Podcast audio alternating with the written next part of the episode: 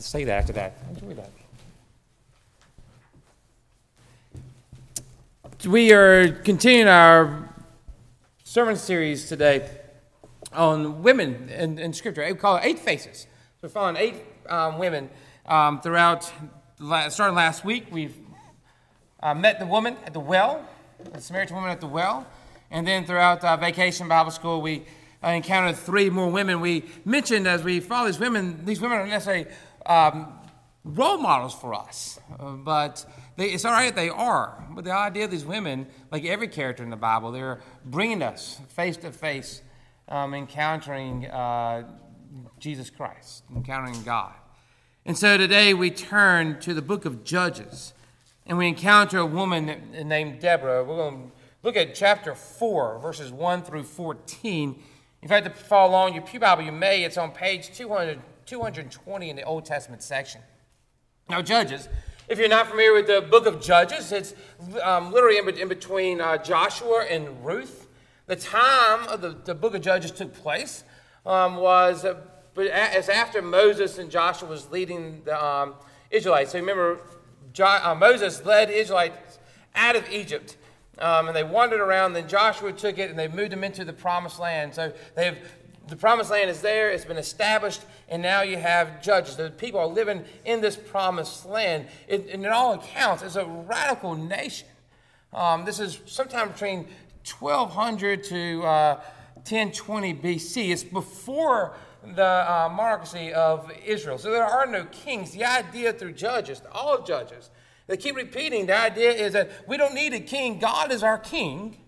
As long as we do what is right in the eyes of God, we will not need a king. But here comes a problem. This circular cycle over and over and over again just keeps repeating themselves because they don't go they don't go out of favor of God, but yet they move away from God, still in favor of God, but they, they move away from God. Things get bad, and then God brings it back, and the cycle keeps happening over and over and over again. And as this cycle happens, there's a couple things you need to note when it comes to judges. One, the language of judges. You may hear language like, God sold them to this city here.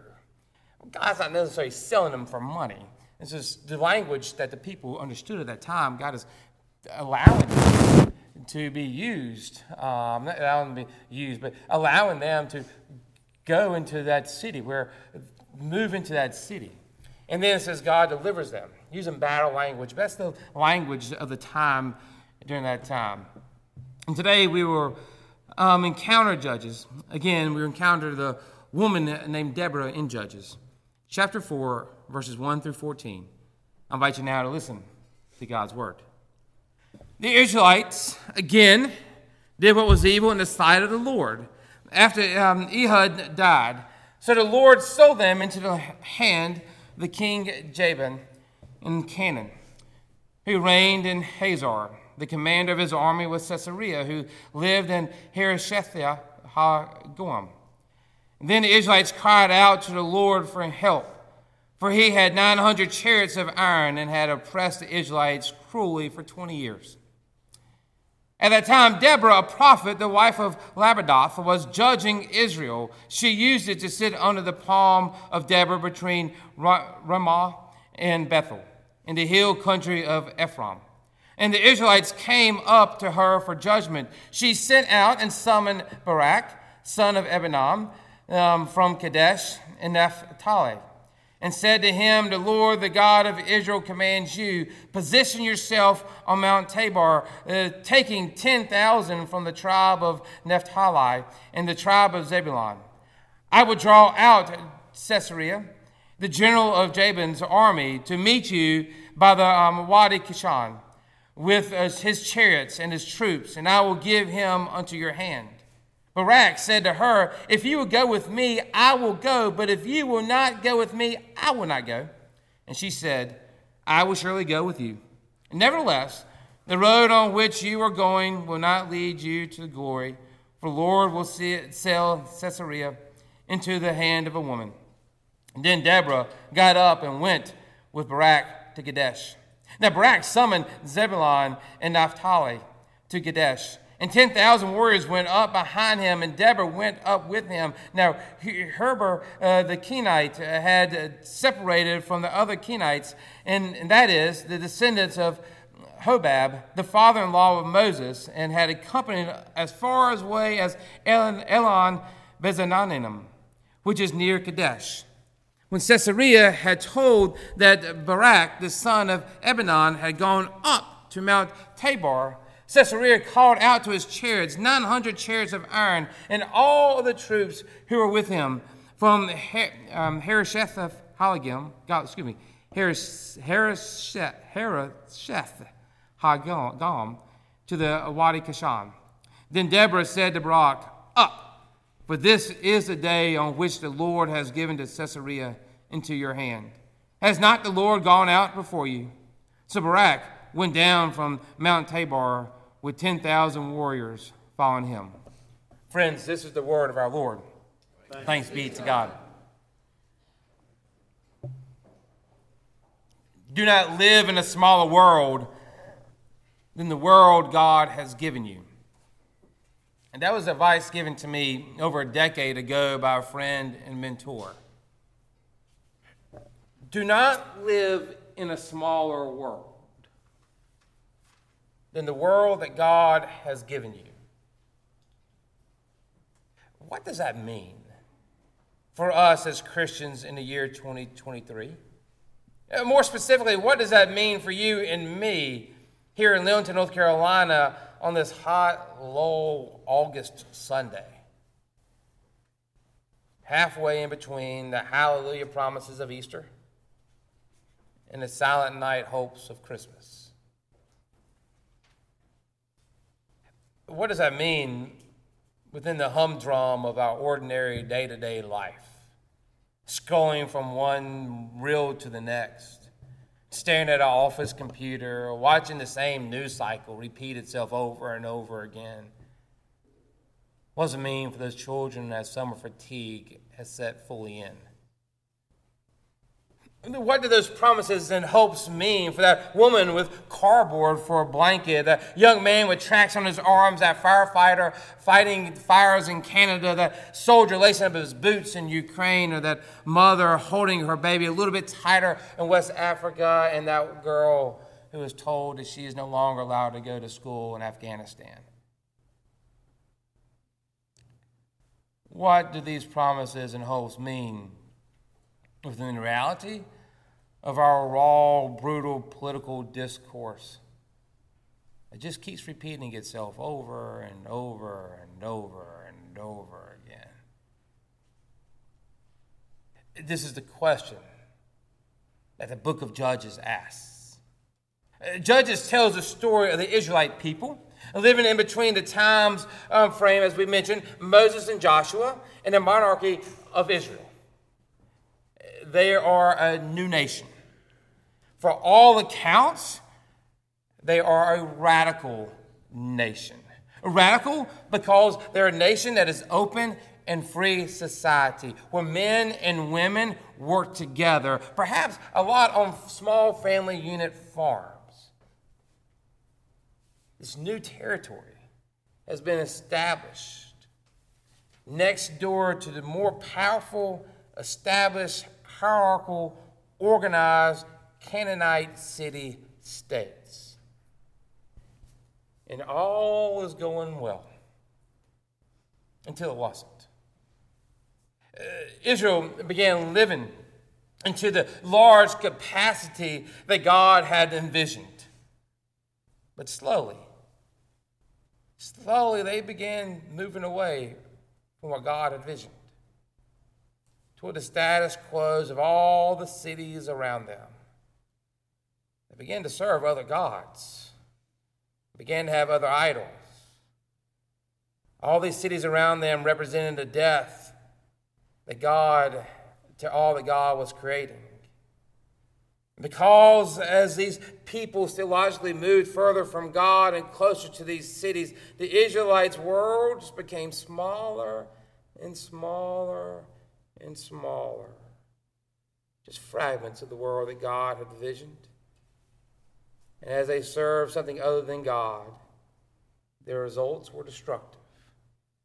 Pain crept in to the Israelites. So much pain that they cried out for God. Then God frees them from that pain, and yet the Israelites see yet again the large capacity of this world that God had created. All is good again until the Israelites slowly, slowly move away from God. In that world, a big, invasive capacity world that God has envisioned, became smaller for the Israelites. Pain creeps in, cries out to God once again. The God opens up the world again for them to a large world. It's a cycle of judges. In Judges, the book of Judges, the cycle just keeps happening over and over and over and over again. Throughout the entire book. But it's not only the story of Judges, that's the story of the entire Bible. It's there right at the very beginning of Genesis the Garden of Eden, the fall, paradise. It's all four Gospels life, crucifixion, resurrection. Richard Rohr calls it order, disorder, reorder. Walter Brueggemann calls it orientation, disorientation, new orientation. The language now today calls it construction, deconstruction, reconstruction. Whatever you call it. It's a story that took place over again in the Judges. That's the story of the Bible. And whether you want to admit it or not, that's the story of our lives. So the question remains for you and me this morning. When the diagnosis is dire, when the divisions are heartbreaking, when there is no end to the mundane routine, and it seems like everywhere we turn, God's world, that world that God says is world of capacity, is nothing but outdated, tired, patriarchal, limiting rules. So, how do we on this hot, low August Sunday, in between the promises of Easter, the hopes of Christmas? How do we? How, how do we live beyond the smaller world that this world so readily offers? Which leads us into chapter 4. Chapter 4 begins with another Groundhog Day cycle we just talked about. At the beginning of chapter 4, we find all the Israelites yet again worshiping and serving something other than God, moving beyond the capacity of God's world into the small fragments of the cities around them. And to deliver the Israelites for freedom, to live into God's capacity, God calls a judge. He does this each time they cry out for pain. He calls a judge. That's what's called the book of Judges. The judge he calls this time is Deborah. Now, that may be surprising for some, not for the Israelites. Surprising for some of us here today in the 21st century. But keep in mind, God established a radical nation. A nation that was open and a nation that was free, where on all accounts it appears that women and men were working right beside one another To call Deborah up to deliver the Israelite might be surprising for us, a woman, but it wasn't surprising or radical, not to the Israelites living at the time. In fact, throughout all of Judges, there are 22 individuals or groups of women mentioned. But one of the most powerful when it comes to titles of not only women, but men as well, was this lady named Deborah. Scripture gives Deborah three titles wife, prophet, judge. We'll get to wife in a little bit. Judges are not necessarily people in long black robes that we think about. Judges are the people who are called to help deliver Israel from all their cries of pain. But it appears in verse 5, it suggests that Deborah is actually, actually acting as both one to deliver from the cries, but also one who has legal authority. She was a deliverer and someone who functions in a legal role. It's the only judge and all of Judges to do both. Elevate her leadership among the Israelites just even further. But not only is she acting as a legal judge and deliverer, Scripture calls her a prophet too. It's the highest of all the leaderships. In fact, the reading closely, it appears that Deborah delivers Israel by speaking the word of God to Barak. Then Barak asks Deborah, Please, Deborah, come with me. She's not only speaking the word of God, yet suggesting Deborah embodies God's presence as well. Now, I know we're not going to solve all of the gender fighting going around in our country in a 15 minute sermon. But I wonder. I wonder if our ideology hasn't moved us into idolizing our own positions. And in doing so, we are ignoring the cries of our women and the daughters of this land. Because it appears here in Judges 4 that when God set up this radical nation, leadership roles of men and women were not as defined as we would like to believe that they were. Not only that, but when God came to us through Jesus Christ, Jesus lifted up woman after woman after woman. The first person to go beyond the Jewish borders and talk about Jesus Christ was a woman, the Samaritan woman at the well. The first person to preach the resurrection of Jesus Christ was Mary. There are two people, only two people who openly proclaimed that Jesus Christ, only two people who followed Jesus who openly proclaimed that Jesus Christ was the Messiah. One was a male, the other was a female. Now, preacher, the preacher, are you suggesting to us that there is no difference between gender? Not at all. I'm not suggesting that Scripture does not separate male and female, and that there are no differences between the two. But nor am I suggesting that within males and females, there's not maybe a spectrum and we all fall somewhere in that spectrum. This is what I'm suggesting. What Scripture yearns us to live into is God's capacity rather than the small fragment stories of all the cities around us. Please do not live into a smaller world than the world that God had envisioned. And throughout all of history, we do that from time to time. We live into the small fragments of this world. Maybe you recall uh, the story of Florence Nightingale, this English social reformer and founder of modern day nursing, and how she was given the nickname the Lady with a Lamp. But did you know at her hospital, she was actually known as the Lady with a Hammer? She got that nickname after taking a hammer to a locked supply cabinet when a, a, general was standing in front of it and would not let her get into it because she was a woman in order to help her patients out. The United States newspaper editors got wind of the story. Now, they thought that they may be offensive, that they may offend the sensibility of the readers. Therefore, they changed it to a more suitable name, you know, for women. Sometimes interpreters of Scripture do that too. Uh, we learned that this week in the adult vacation Bible school class. And, and Deborah may be another example of that. As I mentioned earlier, Deborah is given three titles judge, prophet, wife. Scripture says that she was the wife of Lapidoth. Lapidoth means light.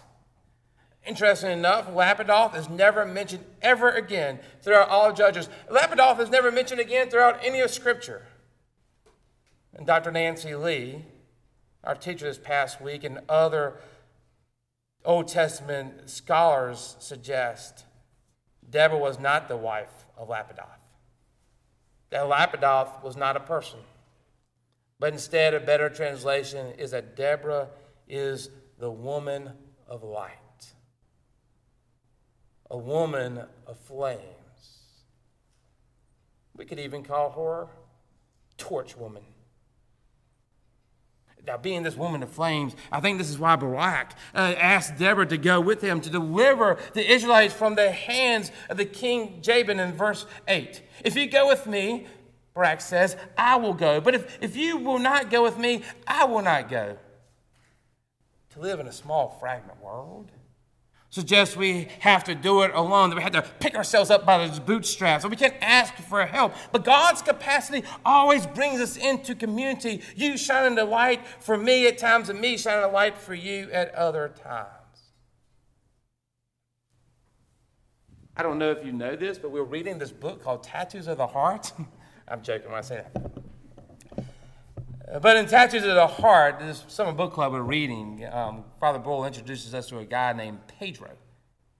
Caught in the gang life of the streets of LA, Pedro was filled with rage and resentment that he covered up with his addictions and crack cocaine. Oh, whenever uh, Father Boyle would offer to take Pedro to rehab, he would decline until one day Pedro changed his answer and began his long, hard journey of returning home. 30 days into Pedro's uh, rehab, Pedro's younger brother, caught up in the similar dark valleys, took his own life.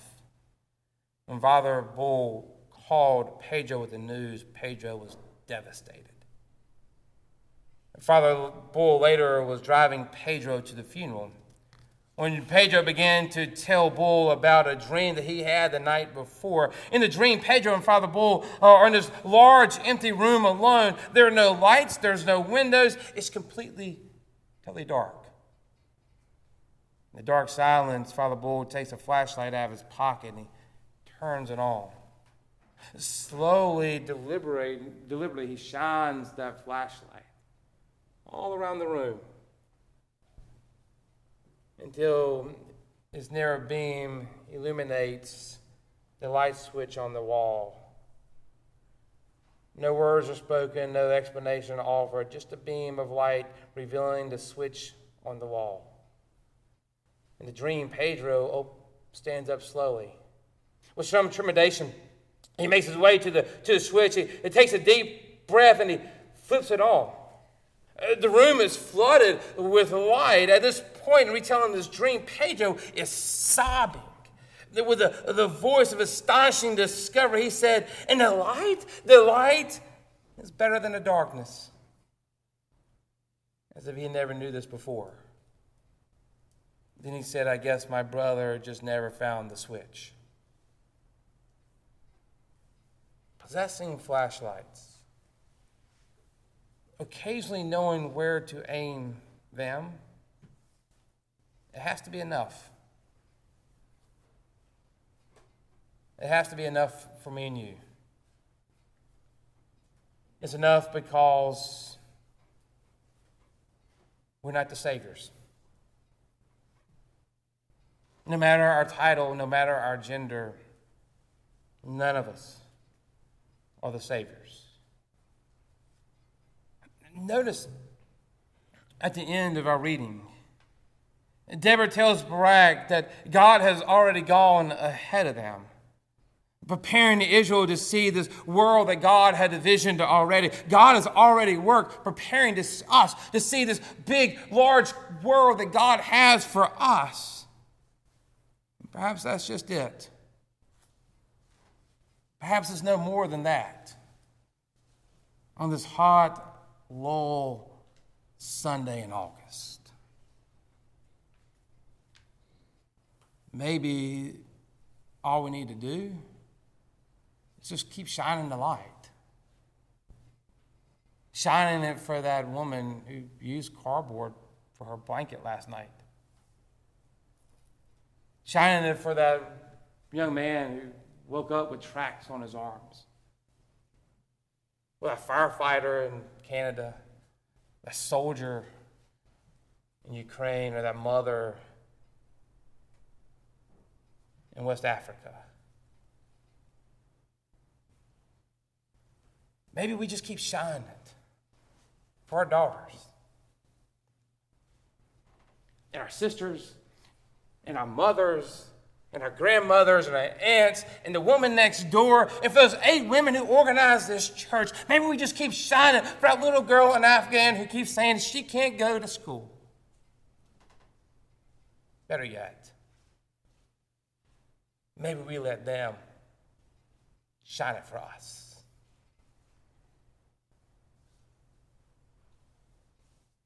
And for you and for me. When I am living in the small fragments of the world. The baptismal vows you made to me means that you will keep shining the light. And when you see nothing but the small fragments of this world, our baptismal vows to you is that we'll keep shining the light not just anywhere, but on that light switch. Where God is already ahead of us, ready to flick it on for all of us to experience the inexhaustible capacity that God has always intended. In the name of the Father, Son, and Holy Spirit. Amen.